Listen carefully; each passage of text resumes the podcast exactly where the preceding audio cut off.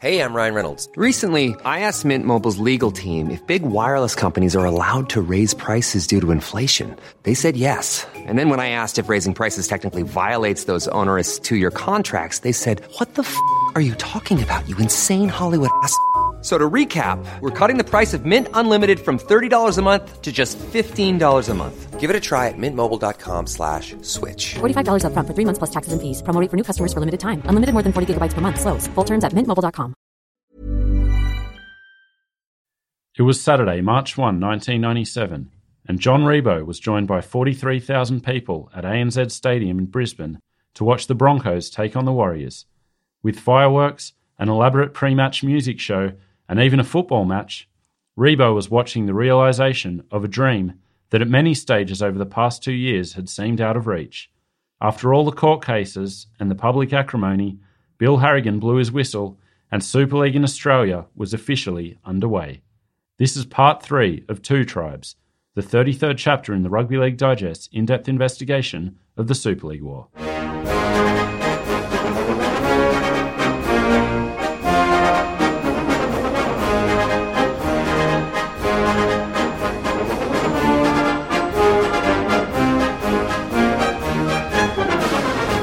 Welcome back to the Rugby League Digest. I'm Michael Adams, here with Andrew Paskin. How's it going, Andy? I'm great, mate. How are you? I'm good. We're here at the concluding part of Two Tribes, and Super League is underway. So we've gone through a lot to get there, and let's hear how it all unfolds. It's amazing still to me that we're talking about on-field Super League. I know, like it really did at various points over the last 3 years. It seemed like such an abstract concept that we might one day be discussing 1997. And it's so good to get the same feeling of being underwhelmed as I had in 97 with the state of play on the field.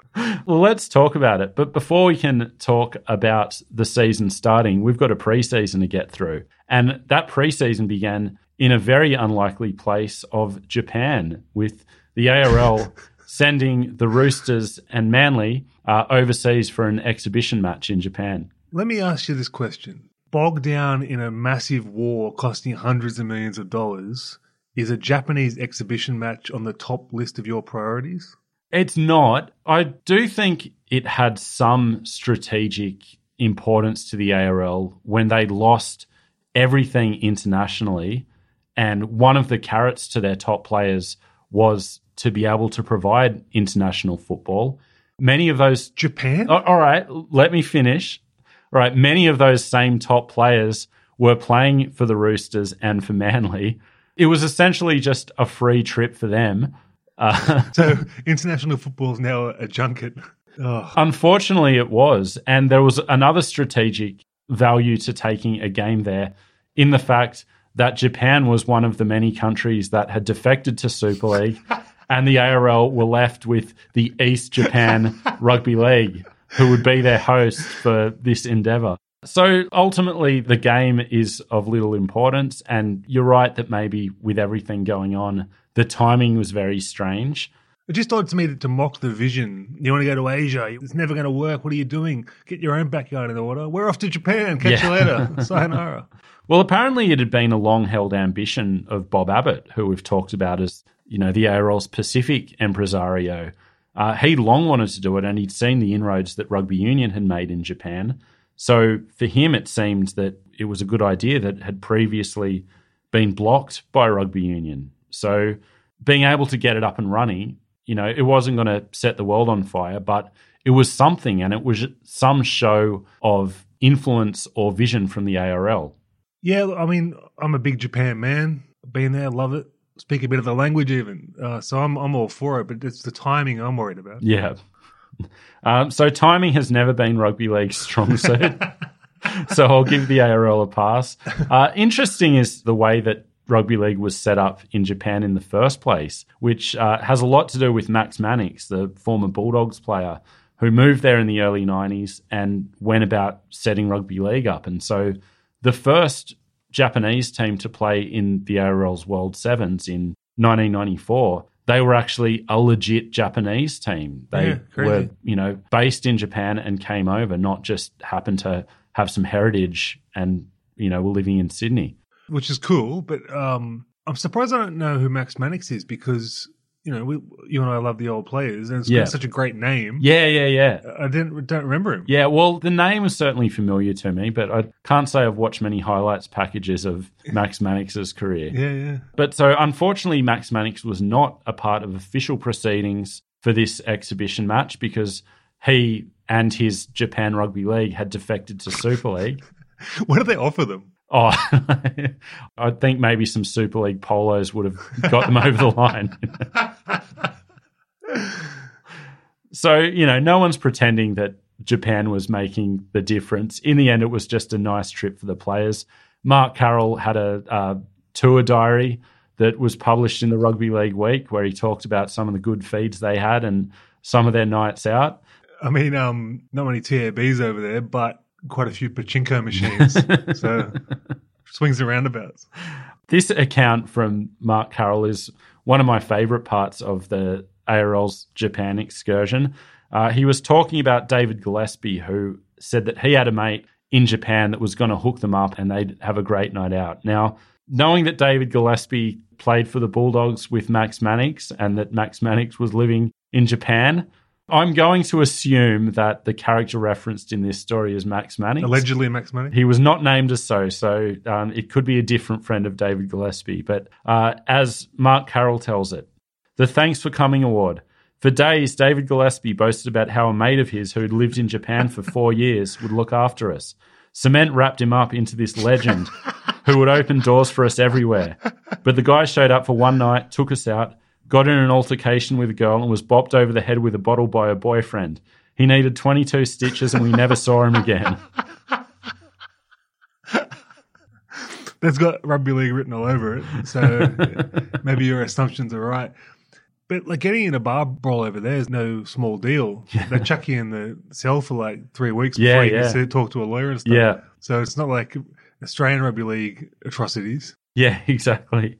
So in the end, the players had a nice time, but the trip was kind of all for nothing. You know, the ARL, went to some efforts to make it a mission to develop the game. So each team had a local player who played for them. So, you know, they'd slot one of their players on the wing and give them some exposure to the big game, which is nice. That's cool. But it's like every kind of US excursion and every attempt to break into new markets, where's the follow-up? It's never an attempt. It's just an absolute waste of time every single time. A one-off, generate headlines in Australia. Yeah. Never that country. Yeah. Mm. Never understood it. So, yeah, not much more to say about that. Just it's an interesting way to start a season at this point in time.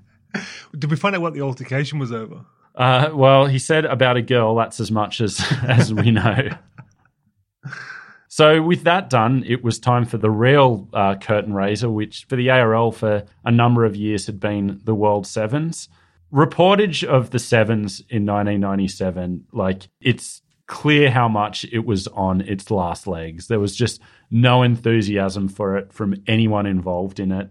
Ken Arthurson didn't even publicise the event during the week that it was on. It was, my Lord. I mean, from the 92 Sevens with Ashley Gordon, I think it was 92. Massive buzz. Yeah. And I think it was the year after Ashley Gordon that became the World Sevens, right? If I'm correct. I was in Nissan Sevens then, yeah. Yeah. And maybe we're not the best people to talk about it because we were the right age at the time to be blown away by America, Japan, is crazy. But I think by 1997, everyone knew that it was like a joke. It was a Disney production. Yeah.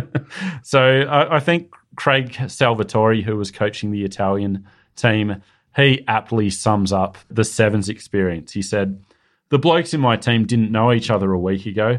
There are blokes here from all over Sydney." I mean, it's cringeworthy. And then when the Raros trash us over this, they have every right in the world. Yeah. It's embarrassing. Yeah. But what's the alternative? Yeah. Have no international game. Yeah. When you're made to look embarrassing by the Hong Kong Sevens. But, I mean, it has worked, that ploy, Lebanon. Yeah. That type of thing. There is a value in it that has worked from time to time. Interesting, Lebanon, Hazem El Masri was actually allowed to play for Lebanon in the Sevens this year. Yeah. It's just so weird that the ARL are blocking like the Bega Valley Dragons from playing in a junior carnival, but Hazem El Masri is allowed to play. I mean, how likable is the bloke? Yeah. Mate, we're in the middle of this war, but since you're our magic, you can... So the coverage brought up the, you know, predictable talk about the, you know, former NFL players that were playing for USA. So the American team was actually coached by Warren Ryan that year and featured... What do you think they thought of Wobb? He's talking about this guy called Biggles. Never heard of him. So the American team was led by Nate the Skate Turner, Buffalo Bills Super League hero. I Googled Nate the Skate Turner, found absolutely nothing, went to Wikipedia and found an entry for Nate Turner, sans the Skate, which was just a stub article. So we've been burnt by fraudulent NFL players more than online dating scams in Australia. The ARL were also using the sevens to talk about their bona fides in getting a Melbourne team up and running, which again... proves their lack of bona fides in getting a Melbourne team up and running. I mean, we sit here and laugh at it. Like, they tried their best. It's just it's just not good. But, like, it just comes down to the gimmick aspect of it. Yeah. So in that Melbourne team, they had a former Swans player, Leon Higgins, playing in the team, and also Olympic sprinter, Shane Naylor. So between those two... I remember him, yeah. So all week they were talking about the combination between these two guys, the big kick of Higgins and the sprinting ability of Naylor. So the play was that Higgins was going to kick it downfield. He said that he could easily kick it 60 metres, and then Naylor was going to run through and do the rest. On the day, it was written as, everyone wanted the play. Calmly Higgins kicked downfield and Naylor set sail. His pace was immediately apparent, outsprinting the defence as he won the race for the ball. All Naylor needed to do was fall on it, but we all know what an oval ball can do. When Naylor zigged, the ball zagged. He flew straight past it. Maybe another time. But that's the thing, see. That's interesting. An AFL like kicking a rugby league ball. Yeah, I'd pay to watch that. Yeah. But the thing is, you'd pay to watch it once. Yeah. You know, like when the American team comes in and it's like, oh, they're going to like do a gridiron style pass across the field. It's like, it's exciting the first time. Also, the ball's way bigger than that. Yeah. But we can't be too hard on them. Sevens was a gimmick even when it was popular. Yeah. Yeah. And it just kind of outlived its relevance. It had a good run, fond memories of it, but... So after 10 years, this proved to be the last. It did come back for a season in the early 2000s, but has been superseded by the Nines, which, to their credit, was Super League's concept. And I think... Which is slightly better. It's slightly better. And I think you can see the difference in ambition between Super League with the Nines and the ARL with the Sevens. So with the Sevens, it was always just like a lark. It was a pre-season gimmick that not much thought went into. It seems like Super League actually did see something bigger for Nines. That's really sinking the slipper on Colin Love there, mate. Not much thought went into it. No, yeah. I mean, that's unfair because it did have cultural relevance for a time, but it was a limited concept. I think from the start, Super League saw it as a kind of bridging tournament, something that could develop into something bigger. So... A Super League spokesman said, what we hope to do with overseas viewers is use the Nines tournament as an entree to Super League. So that's kind of the model that we see with the Nines now. So they had some vision there. It was clear at this point in time, though, that Nines was going to stay Mickey Mouse. And they, said that it was going to be in Fiji every year, had, torrential rain, took a huge financial loss. As long as it's on a remote... Pacific Island, I'm happy. So they moved it to Townsville, cut the number of teams down from 16 to 12. Townsville had its own problems in that it was played in February in very hot and humid conditions. Just trying to endanger the lives of players at all times. Crowds were mixed. They got 10,000 day one, 12,000 and then 13,000, so not a resounding success. Once again, Australia disappointed, were knocked out in the semi-finals. New Zealand went on to beat the might of Western Samoa 16-0 in the final. And the final kind of, inference of Mickey Mouse type tournament was the fact that the Great Britain squad was only allowed to pick one player from each Super League team. Why? I guess the demands on their season, but right, you know, oh my Lord, that really is Mickey Mouse. I didn't know that.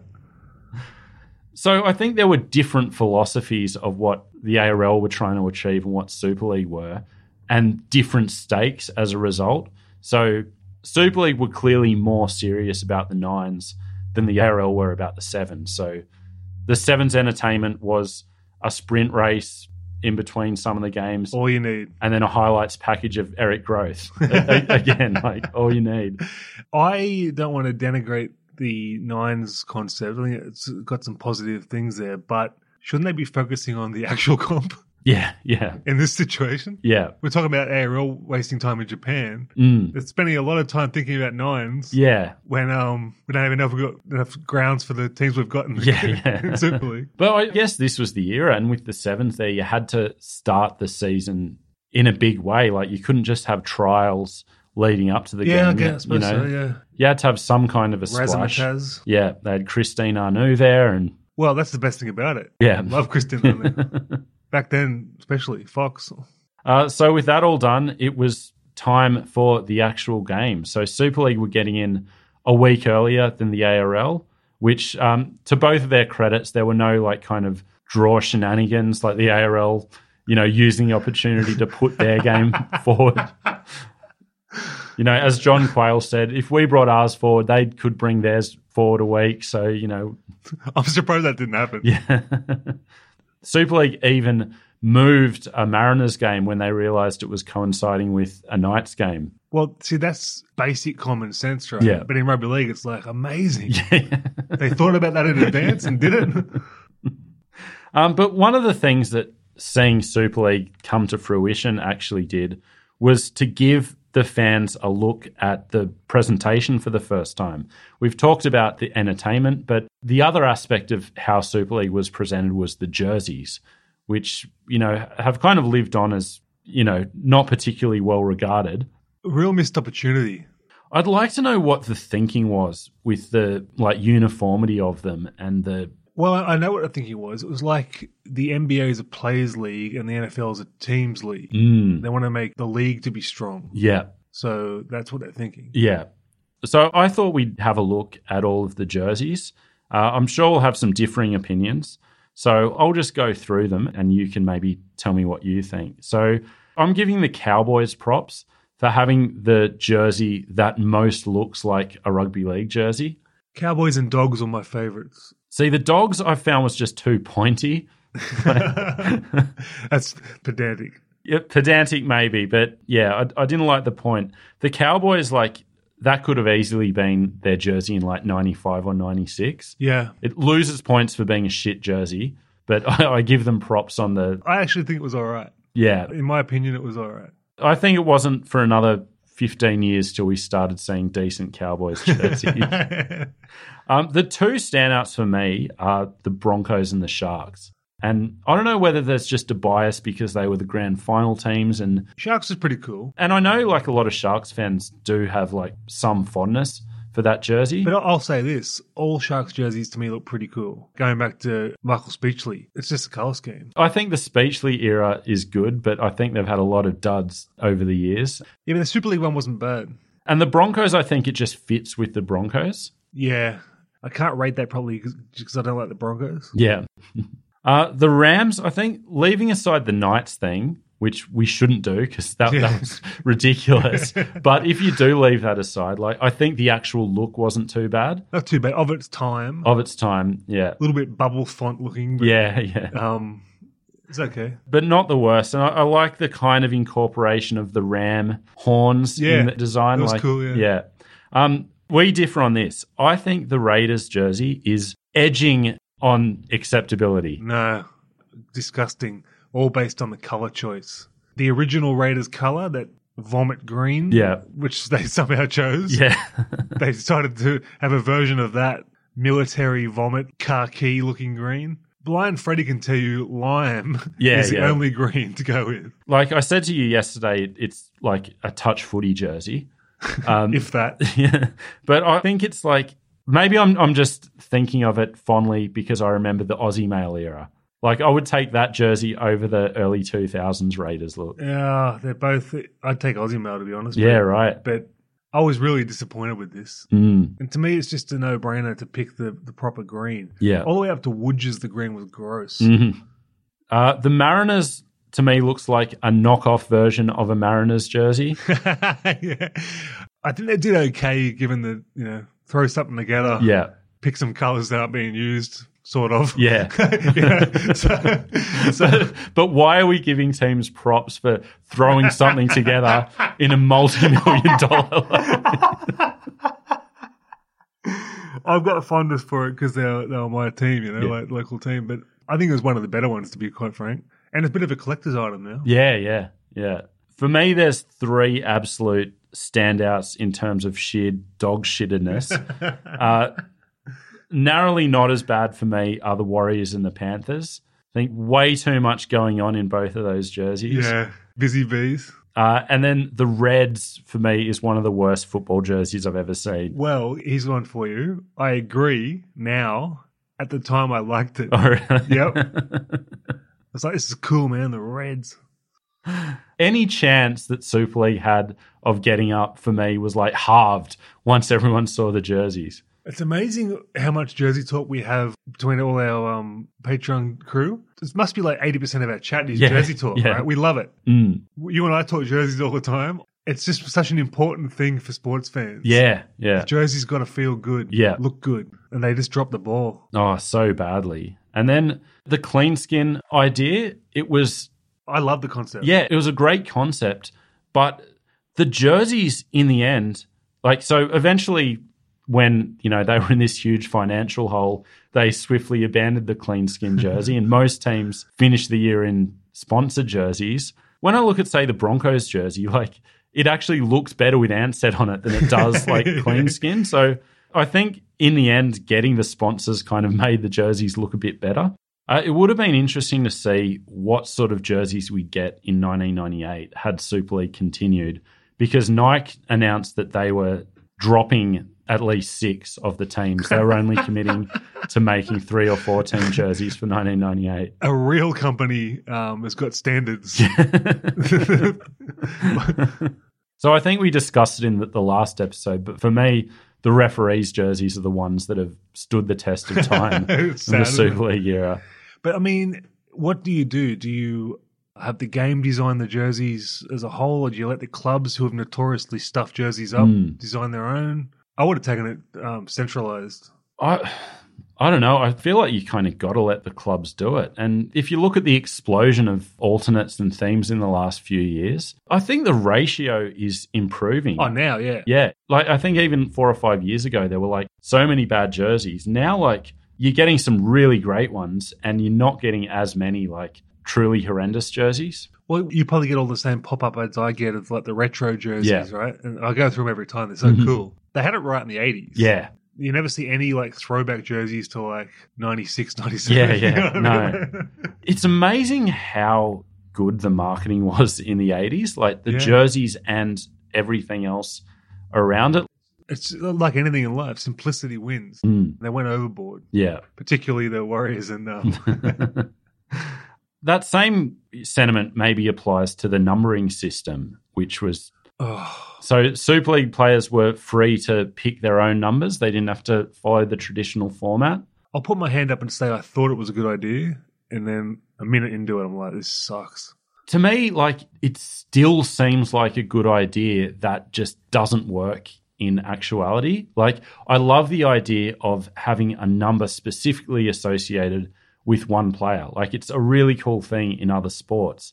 But the Super League experience showed us that it's just kind of phony in this context. Yeah. You can't force it. What really embarrassed me was the 23 stuff. Yeah. Oh. So Warnie started it. So One Day Cricket had brought in the numbered jerseys the year before. Warne had 23. Which worked okay in cricket because they didn't have positions. Yeah.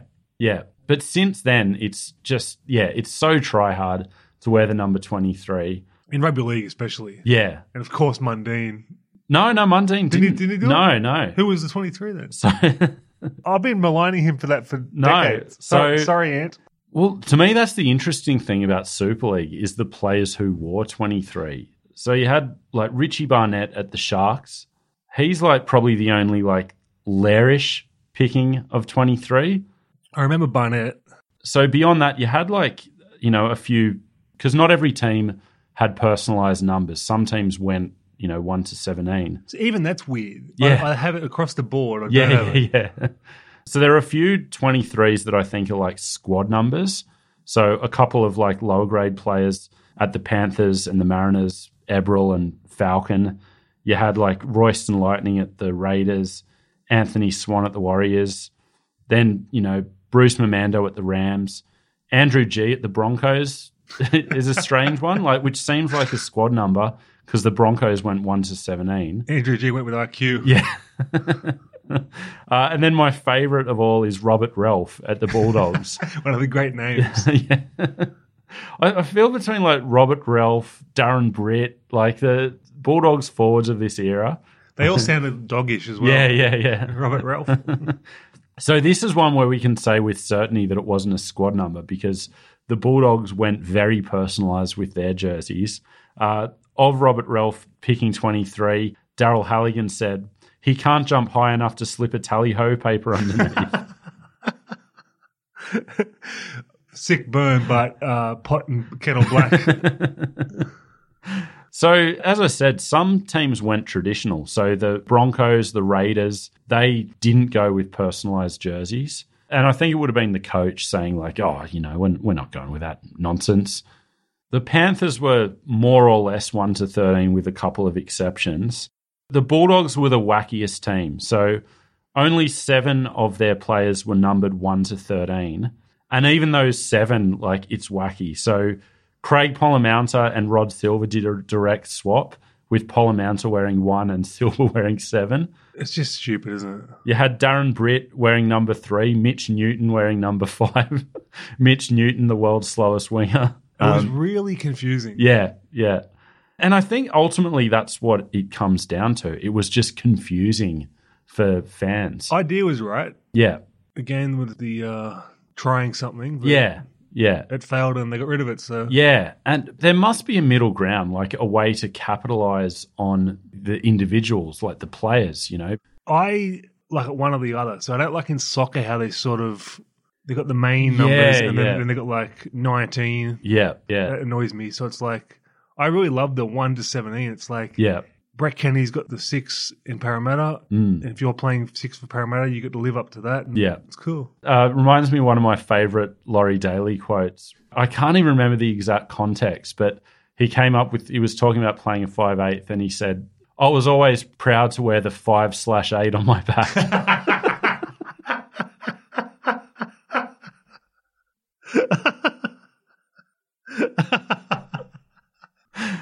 So as it turns out, it was wildly unpopular and John Ribot put his hand up as he was forced to do many times in 1997. RSI from putting his hand up. He said, I pushed very hard for it in the first place and I don't mind putting my hand up to say it hasn't worked. There's been too much confusion for everyone involved in the game.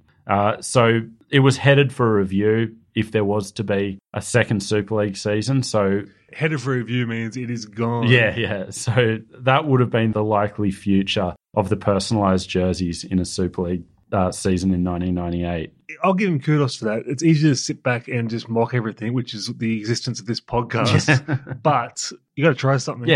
Yeah. And as you said, the idea was there. Like, it makes sense that it would work, and it's only in the trying that you find out that in practice it doesn't. But it's different than the ARL and the Origin jersey. Yeah. Because that was just stupid. Yeah. This had a method to the madness. There was a point. It wasn't change for change's sake. Yeah. You could see what they were trying to do. So that leads us to opening night itself. So ANZ Stadium. Remember it? 43,000 people. It looked like this is a winner. We're on a winner. Yeah. And I think John Ribot would have been thinking the same. So this was his quote on opening night. The old heart was pounding. It meant a lot to me to see what we had worked so hard for become reality. And I really feel for Rebo in that instance. Yeah. You know, he talked about being there with David Hill, who was involved in World Series cricket, And at their first match, he went around to get the names and numbers of the people in attendance, so he didn't lose them as well. Amazing. You know, this was completely different. 43,000 people after all the acrimony. It's something else because this guy's been through everybody in his sport hating his guts, strangers wishing him ill will by the thousand, and he got it up. So, yeah, good on him. So you say you remember it well. So you remember watching it? Yeah, watching it, yeah. I remember being excited and thinking, wow, this is really cool. They're really doing it. You know, the vision is here. Mm. We're going to Asia. Yeah. It is on. So do you remember the time that you watched it? No. So it was actually supposed to be on the Friday night. So it was supposed to be Friday the 28th of February. There was no ARL game until the following week. So, you know, all was clear to, you know, have it on Channel 9. But, oh, no, the deal they have with the ARL says that Super League can't go on Channel 9 on Friday nights. So Super League had to push it back a night.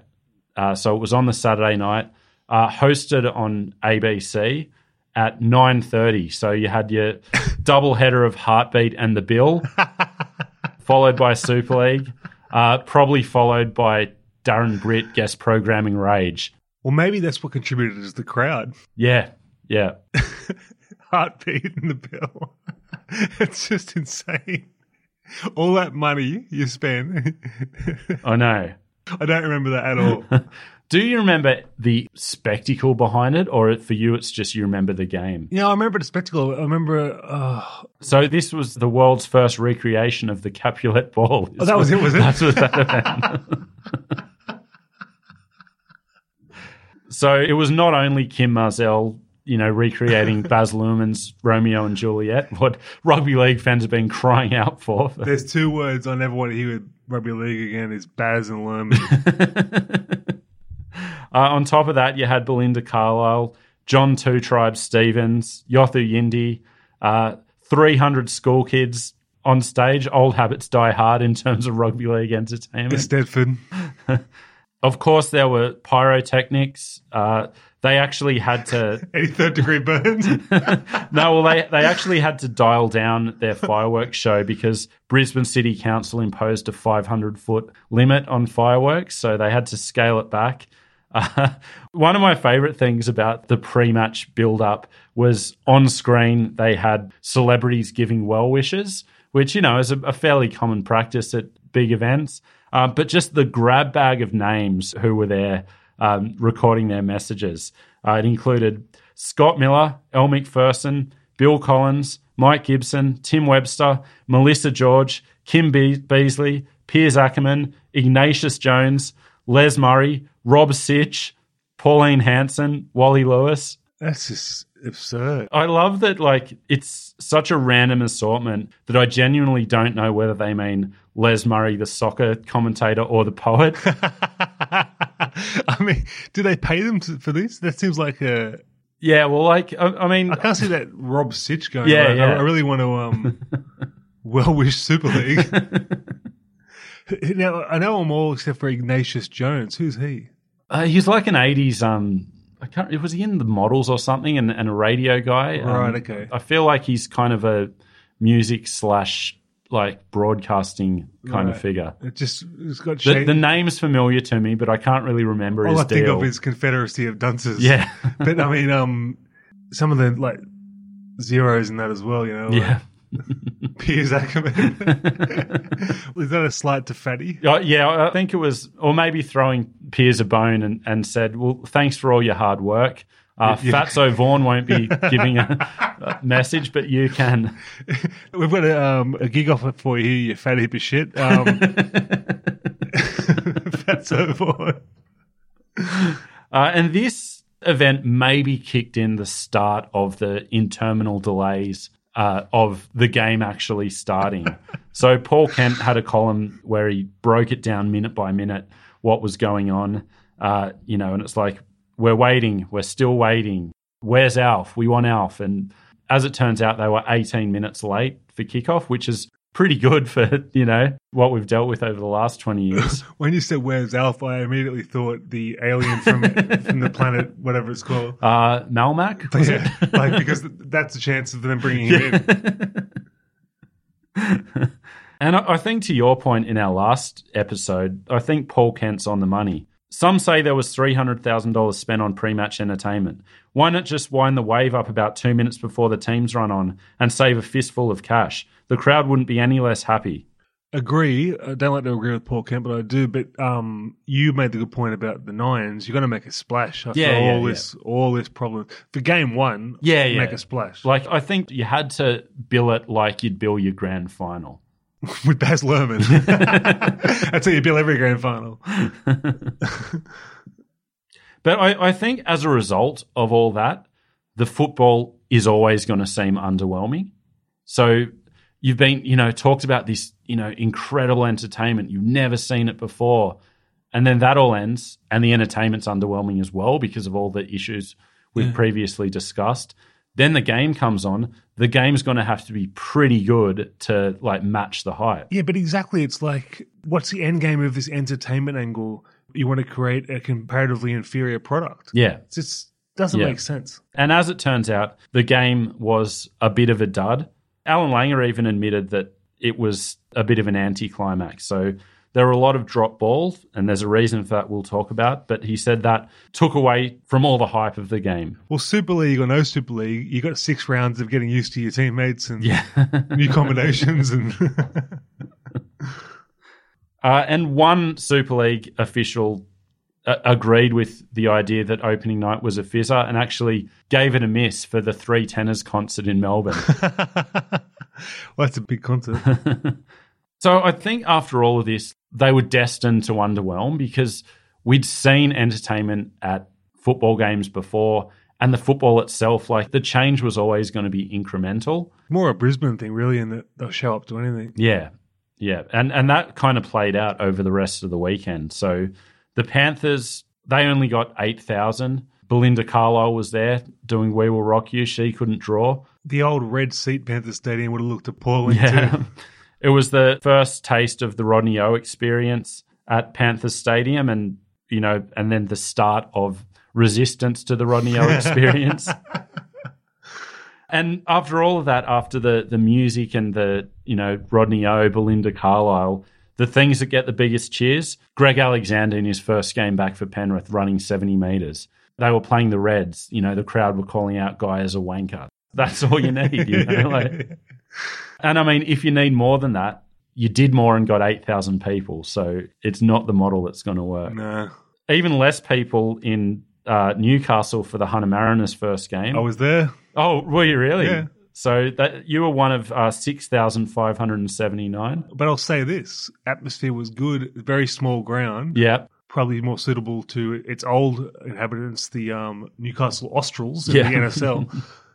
So it wasn't too bad. All right, well, maybe I'll give Sarge a pass. So Mark Sargent was on the ABC call with Debbie Spillane, and they were talking about the brilliant atmosphere at Topper Stadium. Good atmosphere. It felt like a really popular sports carnival. Well, on the atmosphere, Sarge said, if a player couldn't play with this atmosphere, he couldn't play anywhere. It still boggles the mind that Sarge was a defector. Yeah, I know. And then finally, the Raiders versus the Sharks at the SFS, which was, I'm pretty sure it was like the only Super League match at the SFS that year. Yeah, wow. Might have been in the semis. There was another one. But that underwhelmed because VIP guests were promised an 8-course meal and they were going to be, you know, wined and dined at the footy. Instead, they were... This was the quote. We were promised an 8-course meal, but all the ground caterers served up was stale chips, cold frankfurters and party pies. The only decent refreshment they served was tinned low-alcohol beer, while the fridges containing full strength remained padlocked. Why are you going to the football for an 8-course meal is my first question. Yeah. Who's promising that is my second question. And why aren't they delivering on it as a third question? Yeah, well, it was a Super League promise, and they also promised to then launch an investigation into the debacle of that experience. So. Padlocking beer fridges is a very Australian cultural touchstone. So in the end, it was an underwhelming first weekend for Super League that was marred by terrible handling throughout the weekend, and it very quickly became apparent that there was an issue with the new Gilbert balls. I've got a lot to say on this, man, because it just annoys the shit out of me, this type of thing. Walt Disney would be so proud of this. How can you have a competition being planned for 2 years and no one thought to test the balls at night? Yeah. It's absolutely unforgivable. But the thing about it is, it should have been caught well before this stage, but even in the lead-up from the trial games, it was clear that there was an issue. So Wayne Bennett had actually appealed to the league to not use the balls, and he said, "We realised a few weeks ago the balls become too slippery when they become wet. We were concerned about it and a letter was sent to all the club CEOs, but the majority of clubs voted against a change." When all he was talking about is showcasing attacking football, I'll be getting extra grip balls. Yeah. So all the clubs were aware. The Raiders in particular realised that there was a problem. They played a trial match where if it was just us, you could say it was just skills letting you down. But there were two games out there tonight and not one team reached a 50% completion rate. Imagine that. Get the balls right. Yeah, so Sticky was well aware of the problem, but then identified maybe Super League's bigger problem. He said, "I suppose we've got no one to blame but ourselves. We tested the balls last year and they seem like the best choice. Now I'm not so sure. They were very slippery out there and maybe it's something that should be looked at." Like, I understand the players are the ones that are playing with the balls, but I also don't think you should be putting it in the hands of the players to make the best call. Yeah. I can't believe this.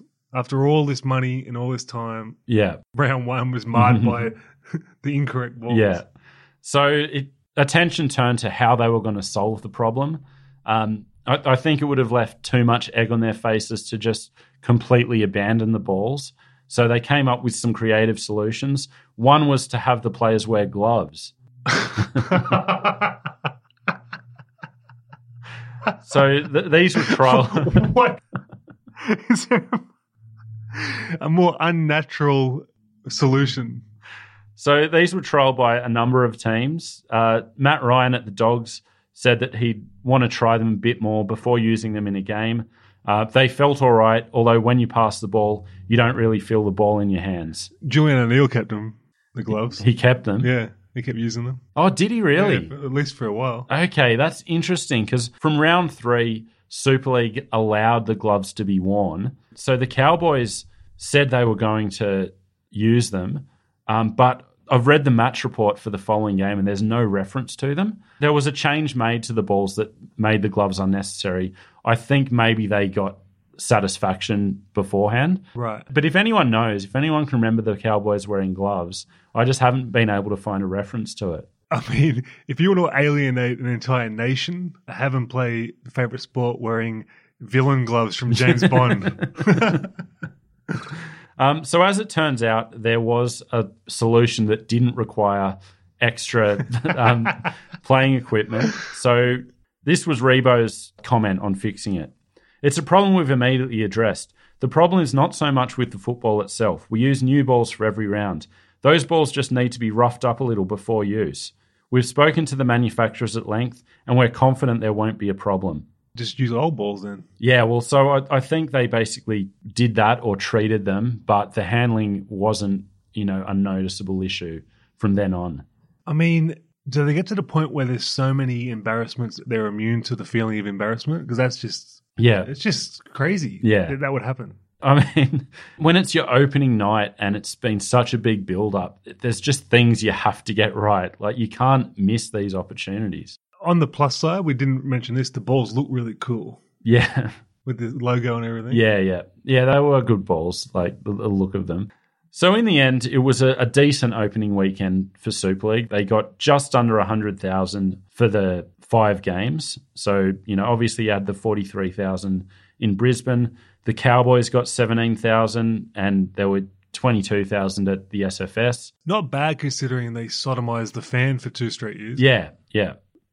Meanwhile, the ARL were gearing up for their season launch. So once again, the Yanni effect strikes with the ARL holding a big gala ball you know, Erica Baxter was there and Christine Arnoux, so she's not playing favourites with her rugby league competitions. What a Judas.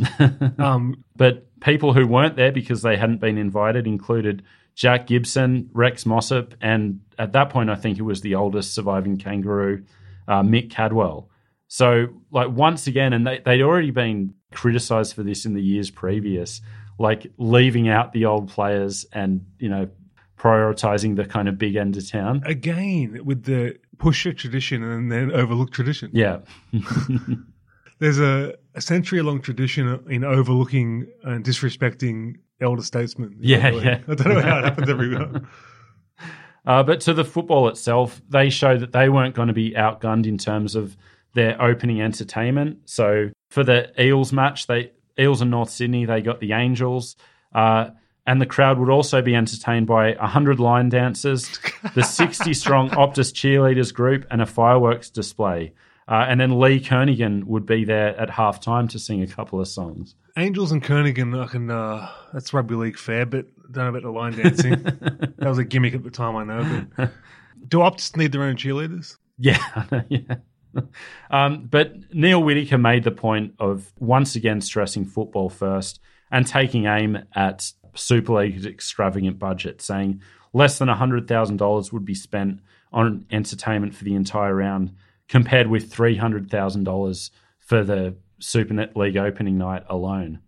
I appreciate that as a fan, but I reckon it cheapens you to say that. Mm.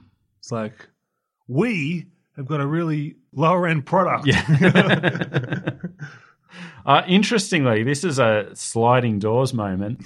But so the Knights were playing on the Sunday Arvo. Tina Turner was actually in town playing Newcastle Entertainment Centre on the Saturday night. What? So they tried to see if they could get her to come down to Marathon, but as it turns out, she was going to be in Canberra by the time the kickoff, so it couldn't happen. But hello, who's this? It's Mario. It's Cliffy. Oh, hey, boys. What's doing, Tina? And so as it turns out, that match had awful weather. The Knights struggled to get a crowd.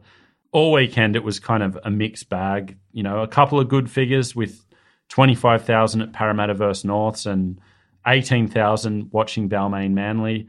Overall, in that weekend, so Super League's second week, ARL's first, Super League won the week, getting 77,000 to 75, and that's with one less game. You don't want to be bringing in, it was raining excuses. No, yeah. Week one. And there were a lot of excuses to be made in terms of crowds all year.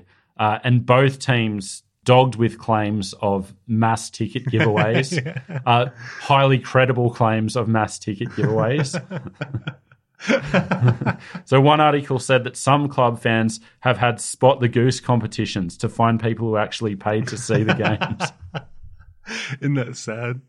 So, you know, there were different models for different clubs. So with the Broncos at ANZ, for example, they got money from the concession stands, etc. So it was their best interest to have a full stadium and they'd get something out of it. With, say, South and the Roosters playing at the SFS, they got a flat rate. So they didn't really get anything from boosting their crowd figures through giveaways. I think that's the worst idea for rugby league clubs, the flat rate. Yeah. You need to be tied to crowds. Yeah, totally. Performance incentivized. Yeah, exactly. So their incentives for getting people to the ground, in terms of the obvious, just trying to build atmosphere, etc., were to partner with local organisations. So it would be, you know, tickets giving out through the local McDonald's or whatever it would be. One of my favourite promotions was a Dr. Pepper promotion where Dr. Pepper reps would go around to schools handing out free cans of Dr. Pepper and tickets to ARL matches. I mean... And the fact is, at that point in time, the Dr. Pepper was a more highly coveted item. This medicine drink, despised by all. So for a match against the Crushers, the Roosters actually gave out over 30,000 free tickets and drew 8,000 to the game. I never heard those sort of things before. I knew they gave tickets away, but that many? Yeah. Just to print that many in it. It'll cost. And it just shows you that making tickets free isn't the salve because it can just make them seem worthless. That's exactly what it does in entertainment. pushing people no one wants with free tickets. Yeah. And people hating him. Yeah. So I think overall the ARL gave out more free tickets, but Super League certainly gave out plenty. And when they're giving out tickets to like tri-series matches, like that's, you know, that's a bad sign. Well, not only did they give me free tickets, man, they gave me a free polo. Mariners. How good was that?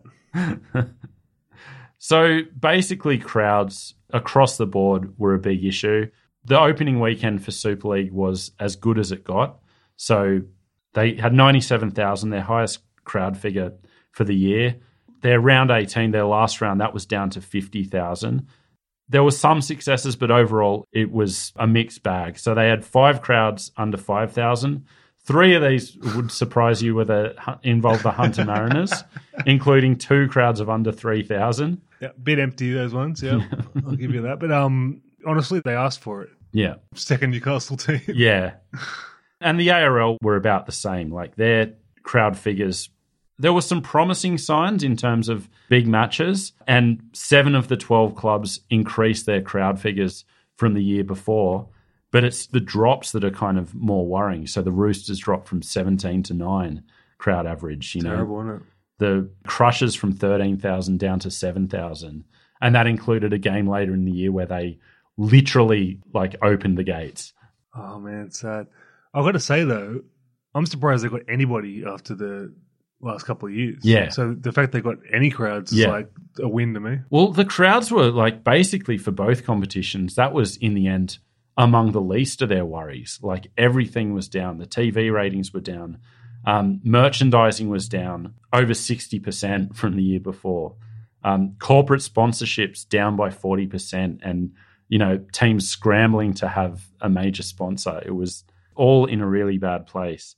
I think you could see the disillusionment among the players, with players on both teams knowing that it wasn't fair dinkum anymore. Like they were watching the Broncos play and going, well, why aren't we playing them? It must have been demoralising. Yeah. And, of course, among the general public, it was a plague on both of their houses and a lot of toxicity, a lot of just complete lack of interest. So in that respect, I kind of have to salute this particular attendant at Australia's Wonderland. I'll read this. Anybody with kids wanting a break from the Super League ARL war shouldn't go to Australia's Wonderland. Or more specifically, don't go near an attraction called the Endeavour Ride. One of the attendants there has taken it upon himself to berate, in a most offensive manner, anybody wearing Super League gear. Not content with merely expressing his views face-to-face to paying customers, he even used the loudspeaker system to vent his spleen.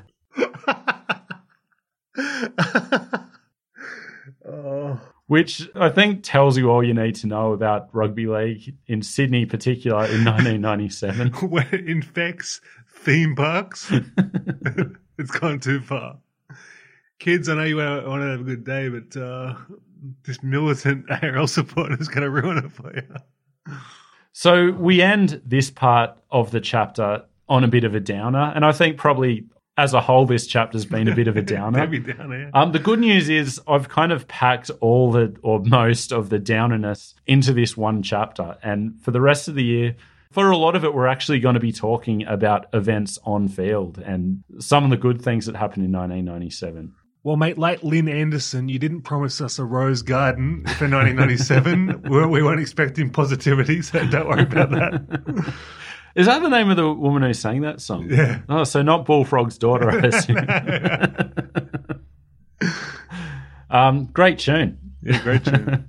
So on that note, we will get out of here, and our next chapter is going to be our 1997 Super League recap. And it was a crazy season on field, a lot of interesting stuff to dive into. Yeah, well, I've only got spotty memories of it, to be honest. I think a lot of people are in the same boat. Yeah. So you will hear all about it in our next episode. So thanks for listening to this episode and this chapter, and appreciate your support as always, and we will get out of here. Toodaloo.